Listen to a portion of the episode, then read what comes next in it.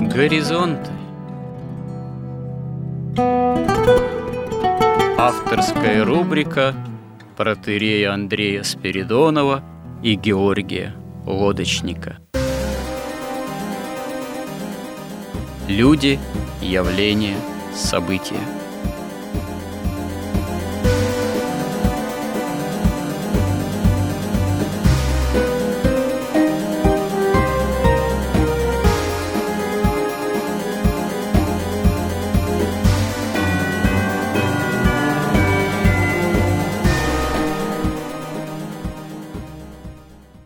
Добрый день, уважаемые радиослушатели. В эфире радио «Благовещение» и в нашей постоянной рубрике «Горизонты» я, протерей Андрей Спиридонов, и мой постоянный добрый собеседник Георгий Лодочник продолжаем наши словесные и мыслительные изыскания применительно к циклу «Внутри горизонтов», циклу тоже достаточно обширному – история как промысел Божий.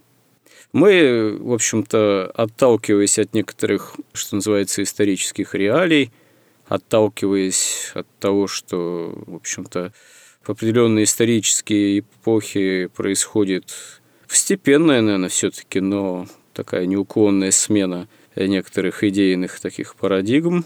И если вот мы говорили о том, что постепенно эпоха традиции, христианской традиции, которая в наибольшем таком, ну, можно сказать, своем расцвете себя являет, наверное, в эпоху ну, средневековья, средних веков, часто благодаря уже идейным построениям последних времен эпохи средневековья придается какой-то смысл такой отрицательный в каком-то отношении, там, вот, темное средневековье и так далее. Но на самом деле средние века – это, собственно говоря, века, когда христианская традиция в собственном смысле она является главенствующей позже, значительно спустя столетия, совершенно какие-то новейшие явления в человеческой истории, вплоть до там, передела мира, завоевания американских континентов, что сопровождается, в общем-то, таким всплеском, ну, можно сказать, пассионарным, если использовать терминологию соответствующую. Вот. Эпоха, да, Возрождения, потом появление, собственно, вслед за расколом христианского мира, еще одним, так сказать, на мир там западный, как католический, так и появление вот и протестантизма, хотя раскол еще и раньше происходит на, собственно говоря, мир западной традиции, христианской, католической и восточной, православной, который, в общем-то, в изначальной традиции остается. Но вот это такие тенденции, что называется, модернизма, который приводит уже потом к позитивизму, к материализму, к перекройке мира уже далеко не на традиционный лад, что связано и с революциями, еще позже с мировыми войнами. Это все, конечно, достаточно такая исторически многообразное явление, но это еще явление, которое начинает включать в себя достаточно сложную идейную картину, скажем так. Вот мы говорили о том, что в определенный момент появляются мыслители, ну, типа Декарта, вот, и не только Декарта, тоже об этом упомянули, это и Ньютон, и Галилей, и Спиноза, и другие мыслители, которые, в общем-то, так или иначе, более осознанно или менее осознанно провозглашают некую власть числа – цифры, как бы мы сейчас сказали точнее провозглашают, скажем так, главенство некого такого позитивистского отношения к Богу созданному миру. И благодаря этому мыслительному направлению появляется, в общем-то, такой, можно сказать, идейный соблазн, что все можно, в общем-то, просчитать. Можно создать некую единую числовую, цифровую, на наш уже лад, модель Вселенной, модель мироздания, где, в общем-то, все можно объяснить, все можно как-то выстроить, человека самого можно применительно к этой модели каким-то должным образом построить. Это якобы тогда будет благом для человека. И вот такой вот соблазн, он, собственно говоря, овладевает постепенно-постепенно человечеством, что приводит уже в более близкие к нам времена, ну, каким-то уже таким прямым, откровенным социальным экспериментом, вплоть до построения там, социализма, коммунизма и так далее, где уже Бог прямо отрицается. Если поначалу Бог не отрицается, скажем так, в начале когда начинают происходить эти идейные перевороты, замена традиции вот неким таким модерном, модернизмом, то спустя столетия это уже начинает провозглашаться откровенно совершенно. Бог в таком случае не нужен. Вот. И хотя когда, ну, в особенности в 20 столетии, человечество убеждается, что такого рода эксперименты социальные, они все-таки не увенчаются полным торжеством справедливости социальной, коммунизма или хотя бы даже социализма, ну, тогда на смену приходит некая другая идейная тоже трансформация. Это уже вот появление трансгуманизма, на почве общества развитого потребления, когда, с одной стороны, человеку предоставляются вроде как возможность осуществления себя в полноте земных благ и безопасности, и комфорта, а потом все-таки оказывается, что все равно, увы, на всех сладких пряников все-таки не хватает, значит, надо как-то человека, человечество, его численность, качество его существования подкорректировать, создать какой-то другой тип человека. Но это уже такие идейные построения того, что мы называем трансгуманизмом. Вот. И здесь уже начинают идти в ход некие новейшие идейные построение, о чем, собственно говоря, тоже, наверное, имеет смысл поговорить и применительно к истории, и применительно к современности. Я вот что здесь еще имею в виду и чем я еще хотел бы задаться, вот, ну, какими вопросами в данном случае. И вот э, рассматриваем это в некой перспективе, вот такие вот идейные трансформации, перемены, которые порой веками происходят. А как вот на обыденном уровне? Одно дело, когда там Декарт или Ньютон начали заявлять, что мерою всего, в основе всего там ну, лежит число. Но это еще были, так сказать, такие философские споры своего времени, в достаточно они касались узкого круга мыслителей.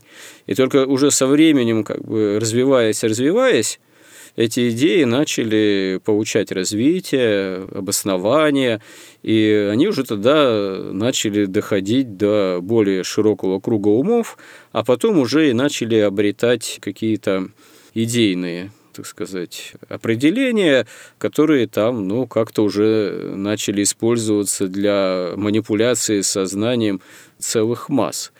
А вот как раз-таки вопрос, как то, что мы вот сейчас легко определяем, то, что вот, допустим, там с Декарта или с кого-то начинается изменение миропонимания, самое серьезное, допустим, у европейцев, вроде как христиан, как это, в общем-то, начинает внедряться в идейные построения, как и когда, в каких формах это начинает воздействовать, скажем так, на массовое сознание. Вот каков инструментарий этого воздействия в разные времена. Вот, допустим, в эпоху более традиционную, или в эпоху уже Возрождения, или в эпоху зарождения капитализма и начала там революции. Вот как на каком-то таком уже уровне массового сознания эти идеи внедряются, как они начинают массами-то владевать.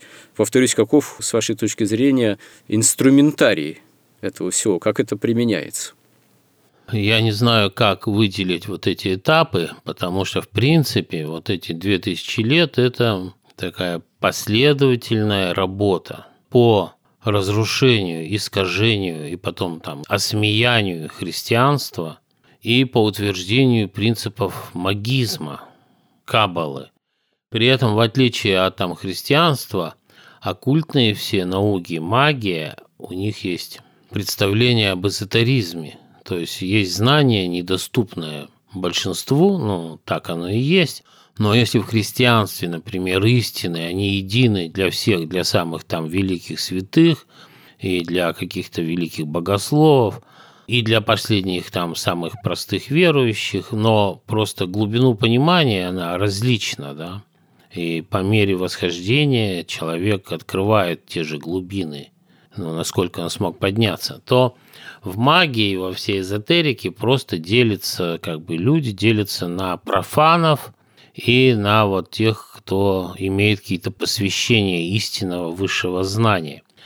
Поэтому процесс происходил так. Одновременно как бы разрушалось, искажалось с помощью всяких ересей, там, вот этих филиоквий, там, протестантизмов. Все это разрушалось, выхолащивалось христианство – и в то же время как бы утверждалось вообще вот нормы магии в жизни народа, общественной, в общественной жизни, в представлениях каждого человека. Причем это делалось таким образом, что как бы большинство людей считалось профанами, и они как бы принимают эти истины, не отдавая в том отчета себе – Поэтому и наука вот в 17 веке, она была изъята из контекста, который раз уже повторяю как какую-то считалку. То есть она была изъята из контекста богословия, вставлена в контекст магический, а после этого с упором на естественные науки, которым стала недоступна вот эта иерархия, она ограничилась исключительно материальным миром, Сами, собственно, причинно-следственные связи стали этим естественным наукам недоступны, и они стали оперировать исключительно вероятностными моделями, вероятностными формулами и вероятностными понятиями, хотя иногда они выдаются за причинно-следственные связи. И возникла особая наука, которая вот эти данные естественных наук, которые утратили связь с единством, утратили, собственно, смыслы такие мировоззренческие, богословские, изначальные, то они стали их трактовать, трактовать именно с точки зрения опять противоборства христианству, разрушения вот веры, разрушения истины, искажения, точнее, подмены христианских истин магическими истинами. И этот процесс, конечно, происходил как? Он не происходил одноразово. Он медленно, упорно делалось одно за другим. Сначала там поставились под сомнение авторитеты. Потом было объявлено, что Бог, он как бы... Вот в магии Бог, он не личность. Это некие энергии, которые каким-то образом значит, воплотились в мироздание, ими можно управлять, с ними можно взаимодействовать. А в религии, в христианстве это личность. И поэтому медленно, вот тот же там Декарт, он же не говорил, что Бог не личность, но он говорил, что это воля Бога, что он как бы дает возможность и право человеку самому изучить вот божественные энергии, все изучить, постигнуть истину, проверить экспериментом, там, физическим опытом авторитетов, узнать эту истину и узнать тем самым волю Бога. Но шаг за шагом уже говорилось, да и Бога нет, да и истина недоступна, и что остается только выгода, или мы должны сами вот наш мир устроить, благоустроить. И тут очень важная такая вещь. Мы об этом несколько раз пытались говорить, что число, да, число оно абсолютно. И мы видим, что вот науки, там физика – она строит одни модели, потом эти модели отменяются, строятся новые модели, и все как бы относительно, модели меняются. В математике ничего подобного не происходит, там модели не меняются. Там вот как есть, то есть какие-то формулы, какие-то представления математические, какие-то теории, они остаются абсолютно неизменными и незыблемыми, они только развиваются и углубляются. Это говорит о том, что математика отражает некую абсолютную объективную реальность, в отличие от физики. Но и потом математика, ее не удалось запихнуть вот в эти рамки вот материального мира. Она также иерархична, она восходит к единству, она имеет понятие как единицы вообще, общее и частное, и все эти иерархии, то есть она мыслит в реальном таком мире. И здесь вот в чем как бы разница число и соотношение, они определяют архитектуру мироздания, как она устроена. То есть вот все наше мироздание, оно живет и развивается в некой архитектуре. Вот эта архитектура, э, соотношение всех частей, оно определяется числом. И даже сам принцип, как вот все устроено, что есть некий первопринцип на каком-то высшем уровне иерархии бытия и сознания – Этот принцип как бы подобен в каком-то смысле духу, да, единицы, который неделим, абсолютен, но он содержит огромное содержание в себе. И это содержание раскрывается на следующем уровне, более низком иерархии, когда из этого принципа возникает там первого принципа, допустим, возникает семь принципов. Эти семь принципов в сумме, они как бы составляют содержание того высшего принципа. Потом каждый из этих семи принципов распадается там на 25 законов и так далее. И когда доходит до нашего мира, здесь у нас огромное количество законов психических, химических, там, биологических, физических, самых разных законов, просто уйма этих законов. Но если бы мы могли обратно синтезировать, вот как это может математика, мы вернулись, смогли бы вот синтезировать это единое знание. Но человеку синтезировать, он не в силах это сделать. Но он может идти от целого к частному, как это делалось в богословии или как это делается в магии. Но вот в этом процессе борьбы с религией, с христианством, фактически, вот когда изъяли науку из богословской вот этой иерархии смыслов, то магия, она же не призналась, что сейчас наука стала частью магии. Магия сказала, а нас вообще нет, нет никакой магии, есть вот это только наука. И как бы все высшее, оно как бы скрылось из глаз общественности. Осталось вот только самый низший уровень, вот этот материальный. И из него уже синтезировать совершенно невозможно целое единое знание. Появилась вот возможность интерпретировать данные, но интерпретировать, казалось бы, ну вот человек независимый исследователь, отдельный ученый, вот он интерпретирует там, допустим, и там исследования Дарвина. Но кто-то их интерпретирует разумным образом, но тому не дают ни гранты, его не печатают потому что все гранты, деньги и СМИ принадлежат, и все там ученые советы контролируются вот этими людьми, ценами тайны беззакония, грубо говоря. Они отбирают только те, которые соответствуют их целям. И получается таким образом, что создается новое как бы знание, понимание, причем оно уже не иерархично, оно как бы в той же плоскости – материальной, причинно-следственные связи, как бы такие придумываются в этой плоскости в материальном мире.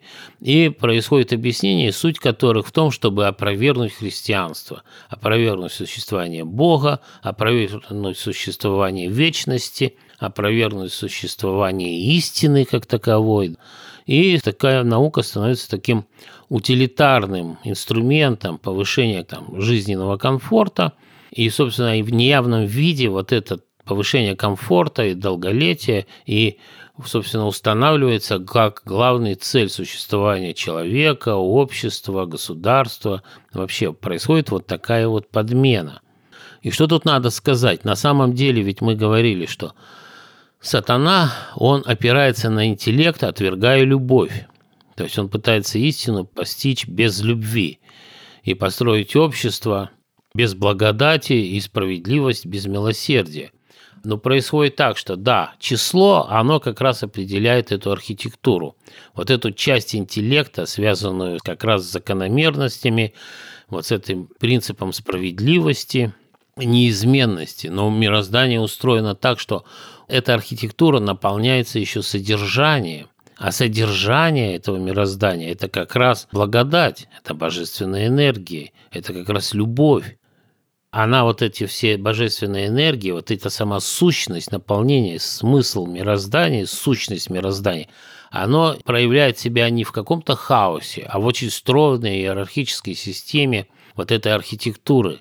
И архитектуры бытия и сознания, иерархии, иерархии причинно-следственных связей, она в ней проявляется. И как бы сатанизм, он отвергает вот это содержание, которое является божественной, как бы сущностью, божественными энергиями. Поэтому он, естественно, их отвергает.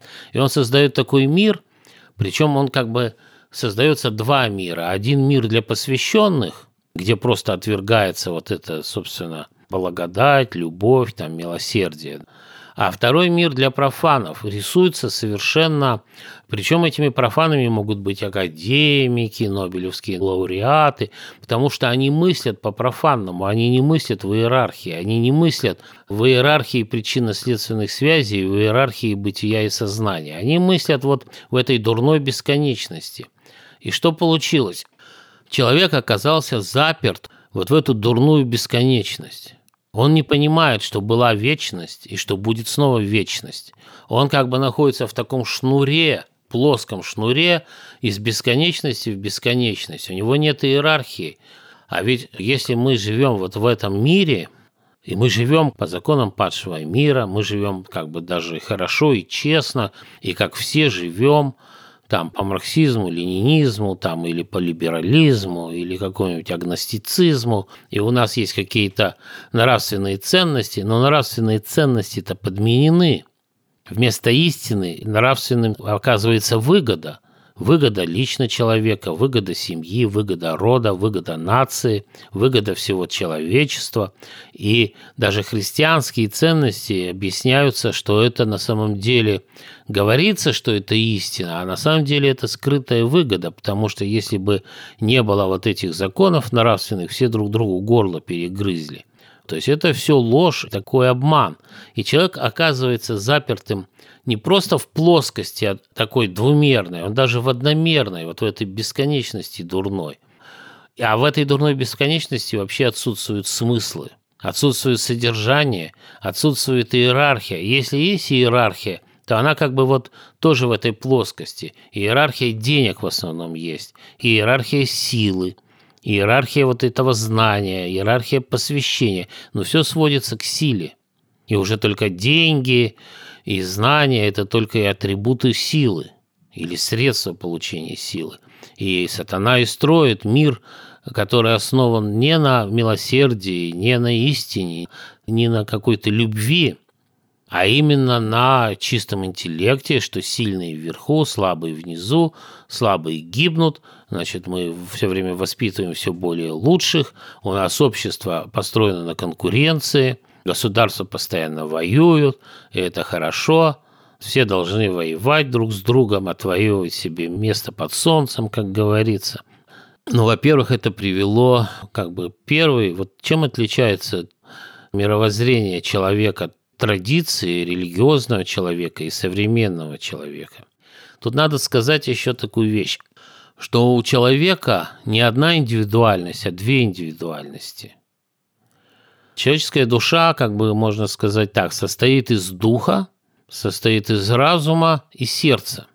И вот что такое дух? Дух, он как раз неделимый, абсолютно неделимый, ясный. И вот это и есть человеческая индивидуальность высшая. Это дух, когда человек ощущает дух, когда он в нем проснулся. И свойство духа, во-первых, созерцать духовные процессы, созерцать Бога.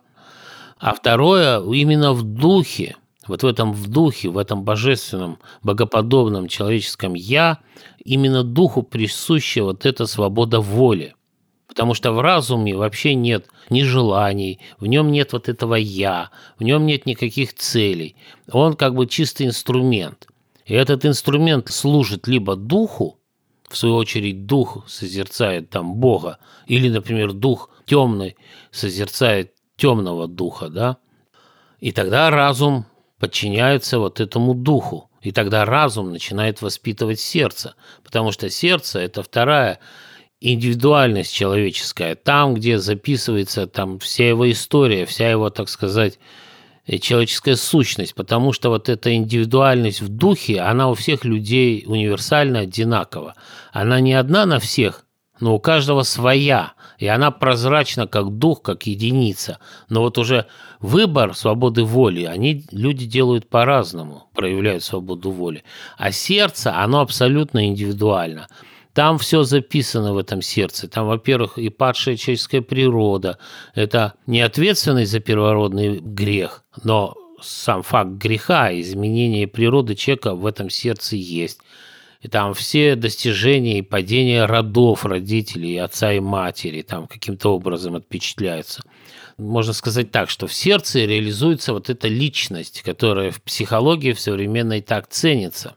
Потому что, как говорят святые отцы, личность – это персональный набор пороков и слабостей. Потому что если бы дух созерцал Бога, разум служил духу, и разум воспитал бы и очистил сердце, то сердце также у всех людей стало бы одинаковым чистым.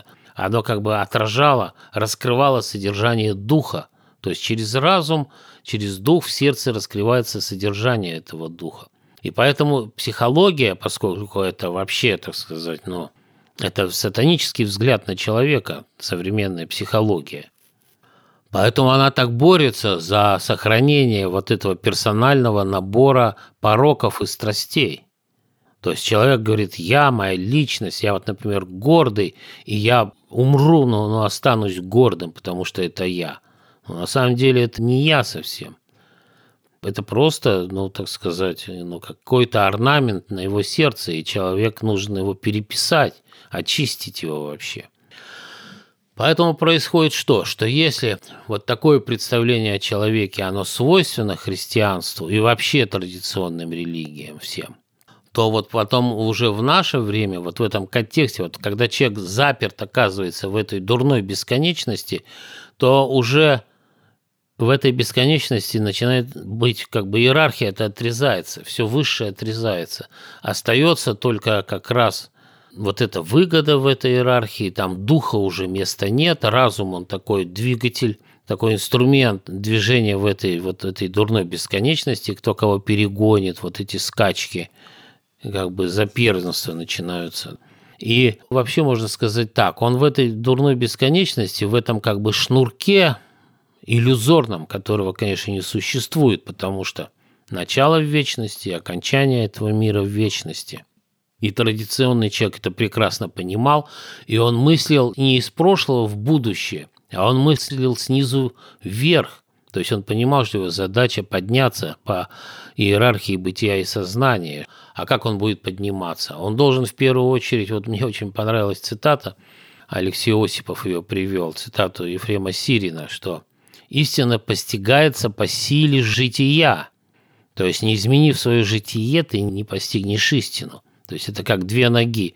Человек постигает, потом он приводит свое житие в соответствии с истиной, тогда он делает новый шаг, постигает нечто новое. То есть вот так люди жили, они себя осознавали. Они понимали, что это временная история, что они должны перейти в вечность. И еще вот очень важная вещь. Она как бы очень простая, но современному человеку она вообще не дается. Вот люди, которые говорят, ну, мы не молимся, мы там в церковь не ходим, это такая частная история, но вам нравится, ходите. Но мы живем-то правильно. Мы же живем по законам этого мира, по законам своей страны. И даже некоторые живут по законам своей страны, они даже там не нарушают закон. Ну, хотя сейчас современные страны, особенно наша, как наследствие большевизма, который состоял весь из уголовников – живут по понятиям, то есть можно сказать так, человек, я же живу по понятиям, я живу по понятиям нашего мира, я честно ворую, честно делюсь или там строю, я не, не ворую, это не важно, но я не делаю ничего такого, то, что выходит за рамки вот наших обычаев. Я как все почти, да, причем не просто все, а я как лучшие все. То есть я в полном согласии с естественными законами этого мира – но дело в том, что как раз будучи в согласии с законами этого мира, человек так и попадает в ад. Ну там вот женщина говорит, я не молюсь, потому что мой муж против. Но ей стоит сказать, ну, да, ну хорошо, но вместе с мужем, значит, ты придешь в ад. То есть ты делаешь, как этот мир, но мир-то этот падший. И смысл-то человеческой жизни вырваться из этого мира, спастись, подняться вверх. И Христос протягивает эту руку. А им не нужен спаситель. Они именно хотят жить в дурной бесконечности, бесконечно и максимально комфортно. Вот в чем дело. И именно это и нужно сатане, потому что они такими стройными, бесконфликтными рядами так спокойно значит, идут по этой по широкой дороге, которая ведет в погибель, как говорил Христос. И здесь происходит что еще? Поскольку в этой дурной бесконечности у человека отсутствует, он спит, он есть, но он потенциально не задействован дух, а значит у него нет свободы воли. А разум подчиняется не духу, а сердцу.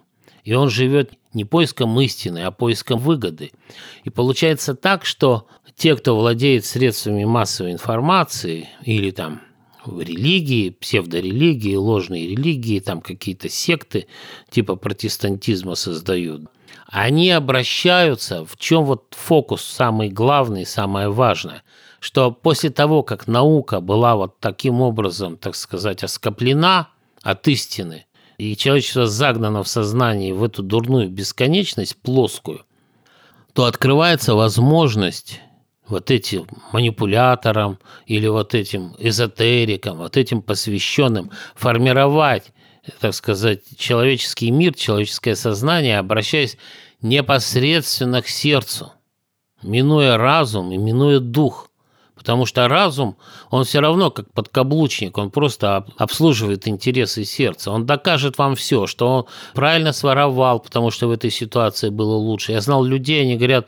мы вот сейчас своруем, потому что государство хуже распределится этими деньгами, чем мы. И мы больше обществу принесем.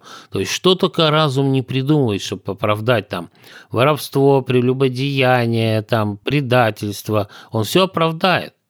И поэтому они понимают, что раз дух выключен, он за рамками вот этой дурной бесконечности находится, а разум подчинен сердцу, так они апеллируют к сердцу.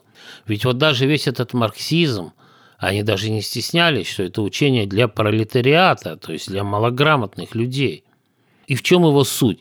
В зависти, то есть вызвать в человеке зависть и предложить, хоть и ложное, но кажущееся простое и быстрое решение что не надо идти по этой иерархии бытия и сознания, не надо восходить, не надо каяться, не надо спасаться, не надо обращаться к Христу. Надо просто всех ограбить и все поровну разделить. И зависть пропадет таким образом. Она пропадет не за счет покаяния, молитвы, очищения души. Она пропадет механически. У всех будет все одинаковое, и и завидовать невозможно будет, но все равно будут завидовать росту, весу, форме глаз, и все равно вот это зло, сохраняющееся в сердце, оно все равно нарушит все это равенство. Будет какое-то убогое, страшное, позорное, но все равно не равенство, потому что в живой природе равенства нет. Будет просто сатаническое неравенство, кто сильнее, хитрее, подлей, тот будет наверху. Как есть такая поговорка, хитрость – это ум дурака – но как раз хитрость – это тот ум, который вам позволяет жить вот успешно, жить вот с этой точки зрения вот в этой дурной бесконечности. Вам не нужен разум, который идет вверх к истине. И поэтому получается что? Что когда у человека отключен дух, у него нет свободы воли. И можно сказать, что сейчас ну, таких абсолютное большинство людей, даже успешных, даже ученых, и уж тем более не ученых, у них нет свободы воли, а сознание у них отчуждено средствами массовой информации и вот этими манипуляторами, которые шаг за шагом ведут к чему? Они сначала отторгли человека от церкви, отторгли его от Христа, отторгли его от истины, отторгли его от тех нравственных ценностей, вообще ценностей смысла жизни, которая дает истина, да, в Советском Союзе лишили его даже собственности и всех вообще прав. Он даже в булочную должен ехать чуть ли не по согласованию с руководством. Подавлена всякая инициатива и самостоятельность. Но оставалась семья. Семья – это остаток края на земле, как говорят святые отцы, которая не может без этой иерархии. Потому что вся любовь, благодать, жертвенность – это все из другого мира, не из дурной бесконечности – и поэтому семья стала таким препятствием, оплотом, оплотом сопротивления, превращения людей в совершенных рабов и выращивания служебного человека. Поэтому последние сто лет вот вся эта система занята как раз тем, что уже отторгнув человека от церкви, от истины, она разрушает семью.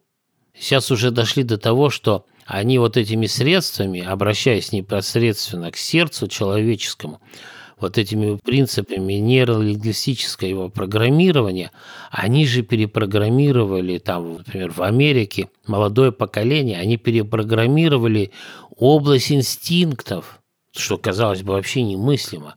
То есть человек, там у них американцы младше 20 лет, когда их опрашивают, какой у них пол, там, по-моему, 46% не назвали себя ни мужчиной, ни женщиной, а какими-то выдуманными гендерами. То есть это говорит о такой мощи вот воздействия на человеческое сознание – и в то же время абсолютную беззащитность человека, без, когда он лишен своего духа, лишен своей свободы воли, лишен истины, лишен Христа и лишен вообще вот церкви как института хранения истины, института хранения таинств, которые позволяют вырваться из этой плоской, тупой бесконечности вот как бы в иерархию духа и в вечность. Поэтому человек и мыслит, он никак не может, современный человек, поверить, что человечеству там 7,5 тысяч лет. Или там, ну пусть 30 тысяч лет. Им обязательно нужна эта бесконечность, что вот молекулы складывались вот так, там совершенно антинаучные противоестественные теории, что одна ветвь эволюции обезьяна вдруг перескакивала каким-то образом на другую ветвь, значит, человека – и вот этот дарвинизм, и все это им нужны миллиарды, триллионы лет, чтобы это произошло. И что главное, что человек теряет ощущение вечности, ощущение иерархии, иерархии духовной. Но в такой картине мира человек не просто теряет ощущение вечности, он вообще теряет, скажем так, какой-то, ну, выражаясь таким, что ли, упрощенным языком, положительную составляющую вообще жизни как таковой. И вот ведь, что интересно, почему-то в разные эпохи, в разные периоды истории там, культуры, литературы можно заметить, как порой происходят довольно быстрые такие изменения в мировидении, в миропонимании, скажем так, от какого-то более романтического взгляда на мир какому-то гораздо более мрачному. Примеры такие можно привести. Скажем, ну, например, 19 столетие. Жюль Верн свои самые популярные романы, ну, такого романтического характера, пишет в 70-х годах. 19 столетия. Ну, большинство слушателей, я думаю, знает эти романы, там и «Дети капитана Гранта», там и «15-летний капитан» и так далее и тому подобное. Вот. А 90-е годы 19 столетия уже самые такие заметные свои романы начинает писать Герберт Уэллс. Но это же «Машина времени», «Война миров» и вплоть до «Острова доктора Мора», про последнее вообще можно сказать, что это пример такого своего рода ужастика на тему трансгуманизма, вполне себе, э, можно сказать, современного.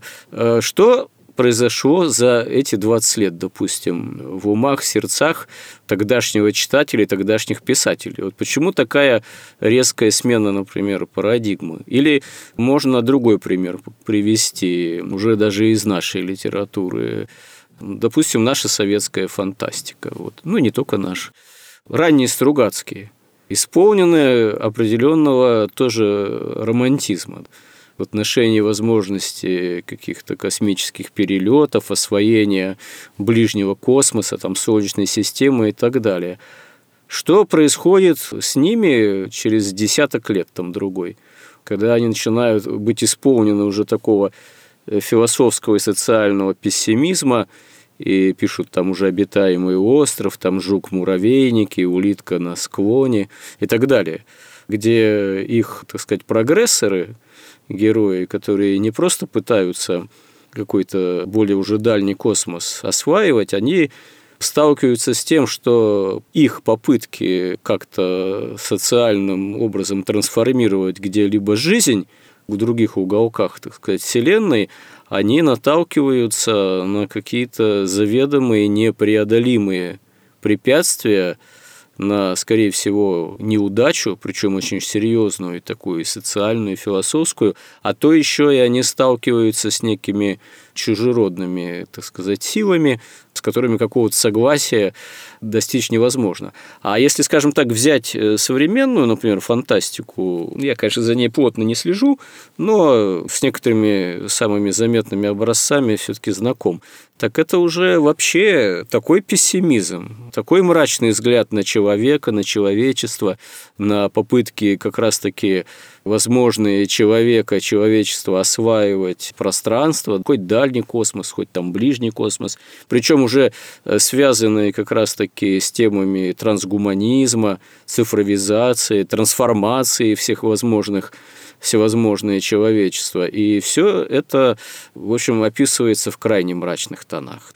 С чем это связано? Вот порой такие переходы от некого романтического взгляда на мир и судьбы человечества в литературе и фантастике, э, в том числе с впадением в какой-то крайний пессимизм, э, описание судеб человечества именно ну, в очень-очень таких мрачных тонах. За этим стоят же какие-то тоже идейные построения, и почему именно к этому они творцов там литературы, ну или кино, конечно, обязывают.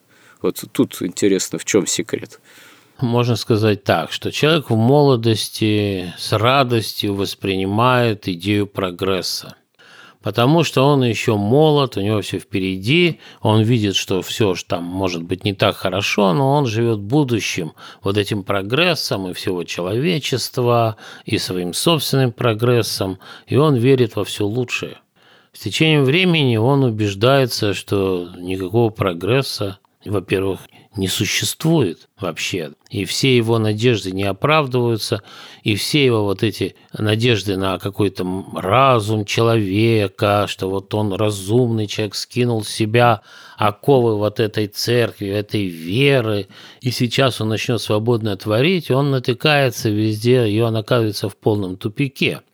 И тут очень хорошо говорил Честертон – он еще это писал в начале 20 века. Он говорит, ну слушайте, но раньше люди верили в свои убеждения, они верили в истину, они верили там в христианство, например, и они сомневались в себе, они не сомневались в истине. Они сомневались, а смогут ли они ее осуществить, а правильно ли они ее понимают, а недостаточно ли они там слабы или сильны. Он говорит, то сейчас все сомневаются в своем мировоззрении, в своих убеждениях. Они говорят, да, я, например, там агностик, но, может, я не прав. То есть человек уже не верит ни в какую истину. Но, как парадоксально он пишет, но он начинает верить в себя. Он не сомневается, что он-то самый умный, самый такой разумный, самый чуть ли не добрый. И единственное, что, может быть, он выбрал совсем не ту веру, может быть, ему не ту истину рассказывают. И вот он говорит, что это результат вот этой идеологии индивидуализма. Потому что, ну, когда у вас, опять же, отрезана вот эта высшая часть иерархии, ну, вы не видите целого, вы не видите Бога, вы не видите единства мира, вы не видите гармонии, у вас остается только выгода. А выгода – это значит, кому выгодно? Это мне выгодно. Значит, возникает гуманизм, индивидуализм. Это совершенно неразрывные вещи. Одно без другого невозможно. Там, чтобы, ну, как-то предупредить там резню поголовную, вводится там выгода коллективная какая-то, да. И вот я прямо цитату вот готов вот зачитать совершенно замечательную, вот как раз из этой замечательной же книги «Ортодоксия» Честертона. Вот он описывает этот процесс буквально в одном абзаце. И когда добрый мир вокруг нас объявляется выдумкой и вычеркнут, друзья стали тенью и пошатнулись основания мира. Когда человек, не верящий ни во что и ни в кого, остается один в своем кошмаре, тогда с мстительной иронией запылает над ним великий лозунг индивидуализма. Звезды станут точками во мгле его сознания – лицо матери бессмысленным рисунком на стене его камеры, а на дверях будет ужасная надпись «Он верит в себя». Это было сто лет назад, а сейчас все намного хуже, я бы так сказал. Ну, то есть, э, получается, что одна из основ манипуляций идейных человеческим сознанием – это, собственно говоря, внушение веры в себя – то есть Бога или нет, или неизвестно, есть ли Бог, а ты, человек, э, имеешь дело с самим собой, и чтобы тебе как-то себя осуществлять и реализовывать в этом мире, ты должен этой верой руководствоваться, вот, верить только в самого себя. Ну, понятно, что если действительно такой верой только в самого себя руководствоваться, это неизбежно рождает большую массу проблем, в том числе для индивидуального же сознания. Но, собственно говоря, у нас эфирное время уже для этого сюжета завершается. Я хотел бы один только момент уточнить. Вы упомянули ранее, что у человека есть двойная некая индивидуальность. Мне кажется, это определение нуждается в некотором уточнении, потому что, да, некая двойственность человеку свойственна, но, в принципе, все-таки по такому взгляду, ну, что ли, святоотеческому на человека, я не припомню у святых отцов вот такого рода определений о некой вот двойной индивидуальности. Все-таки личность, индивидуальность в собственном смысле, ну, личность и индивидуальность – это, конечно, не одно и то же, собственно говоря, индивидуальность входит в понятие личности, но мне кажется, здесь нужно как-то все-таки уточнить, насколько уместно использовать именно такое определение относительно некой двойной индивидуальности. Или где-то это мы можем у святых отцов найти?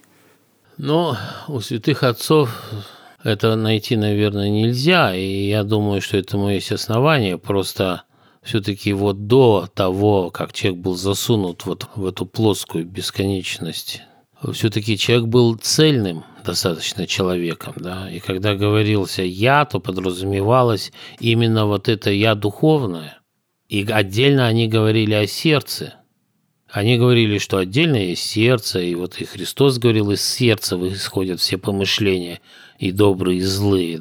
Но предполагалось, что все-таки человек – это его дух, это его я, это свобода воли. Но дух, как святые отцы еще рассматривают, это главенствующее должно быть начало именно в таком, если брать вот трехчастное деление человека, вот, что дух, душа и тело. Дух как высшая способность души, дух как пронизываемый действием Духа Святого – и в таком случае, если действительно иерархия это ценностная в человеке не нарушается, то тогда возгреваемый Духом Святым через, собственно говоря, духовное начало в самом себе, человек оказывается действительно цельным существом. Если же в дух находится в пренебрежении, то тогда, да, тогда начинаются проблемы, потому что иерархия нарушается, целостность нарушается, и человек начинает ощущать себя да, нецельным, может быть, вот именно таким двойственным. Тогда может и сердце, скажем так, первенствовать там, или в каких-то случаях, наоборот, ум хотя ум это, в общем-то, синонимично понятию дух у святых отцов, вот.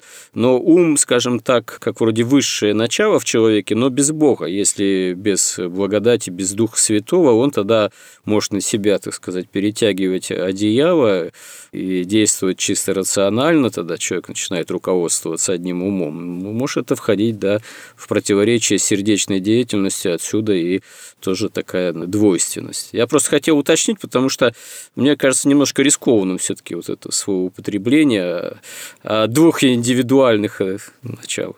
Могу так пояснить, что да, раньше понималось под сердцем сердце.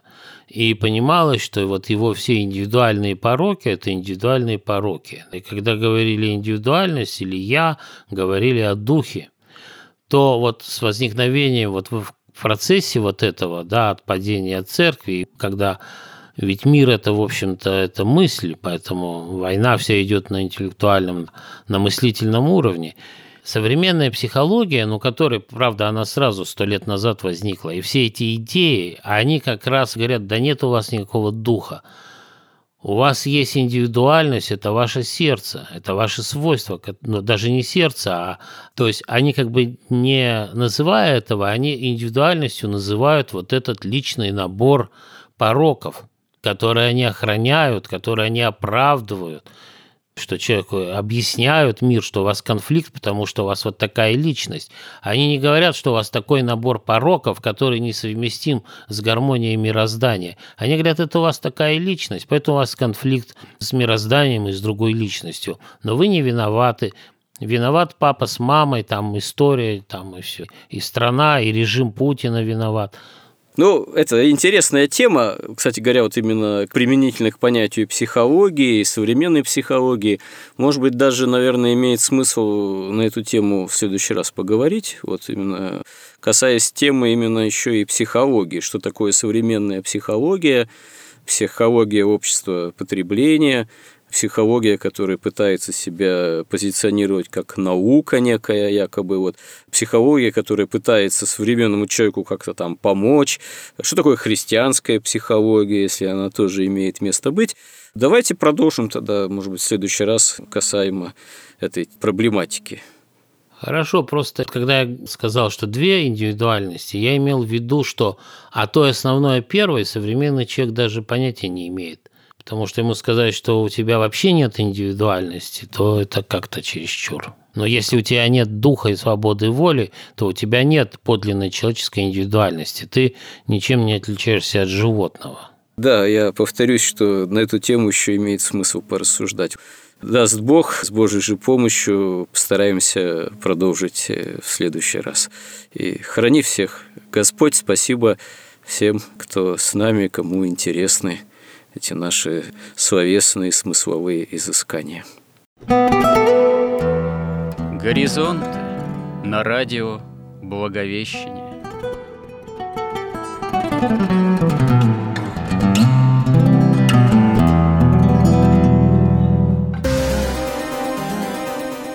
Разговор вели протерей Андрей Спиридонов и Георгий Лодочник.